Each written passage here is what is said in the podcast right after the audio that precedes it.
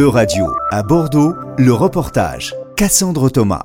Je suis française et j'ai été excisée à l'âge de 6 ans. À l'occasion de la journée internationale de la tolérance zéro face aux mutilations génitales féminines, le 6 février, l'ONG bordelaise Les Orchidées Rouges organisait une lecture théâtrale de témoignages poignants par des femmes survivantes de l'excision. C'est la première fois que je prends l'avion avec mes sœurs pour aller en vacances au Sénégal. Le jour du départ, notre mère nous habille toutes les trois avec nos tenues traditionnelles. Les vacances se, se déroulent bien jusqu'à ce fameux jour. J'entends des cris, je vois des filles qui pleurent. Je ne comprends pas. Nous arrivons avec ma grande sœur dans une cour, à l'arrière d'une maison, et là des femmes nous attrapent pour nous maintenir au sol. Elles nous écartent les jambes et maintiennent nos mains. La femme qui est devant moi a une lame de rasoir. Je comprends désormais qu'elle va me faire du mal. Cinq femmes victimes prenaient la parole à tour de rôle sur la peur, la colère, la tristesse et enfin l'espoir qu'elles ont pu ressentir, accompagnées en musique par Sophie Assari. J'essaie de, de la retenir, mais je finis par exploser et crier.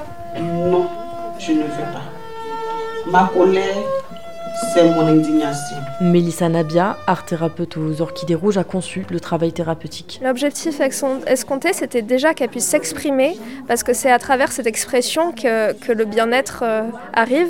Et le bonus, c'est que ça permet aussi la sensibilisation, bien sûr, du public. Et ça permet aussi à toutes ces femmes de retrouver leur dignité en parlant de leur histoire, de leur vécu, de leur ressenti, et en étant écoutées par euh, des personnes qui, qui comprennent ce qu'elles ressentent. Donc c'est pour ça qu'on a décidé, décidé, de travailler à partir des émotions, parce que peu importe notre histoire, nos religions, si on partage tous quelque chose, c'est bien les émotions. Un travail qu'elle juge efficace et c'est surtout le courage de ces femmes qui forcent l'admiration. C'est des survivantes, c'est des guerrières, euh, c'est très impressionnant sur euh, le fait de pouvoir parler de, de, tout ce qui est tabou, tout ce qui est lié au sexe, à l'excision, ce dont on ne parle pas généralement.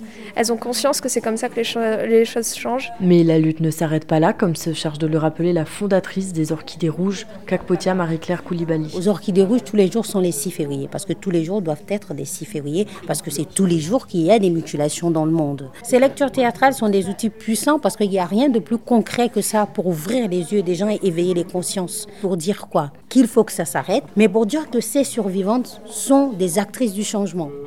Et que, à travers l'histoire qu'elles partagent avec nous, on doit partir en se disant qu'est-ce que je fais à mon niveau pour faire bouger les lignes? Comment je fais pour faire en sorte qu'aucune petite fille n'ait à subir encore ces violences en fait? C'est pour ça que dans notre travail, on veut briser ce tabou. On veut dire qu'il faut parler parce que les choses n'existent que quand on est homme en fait.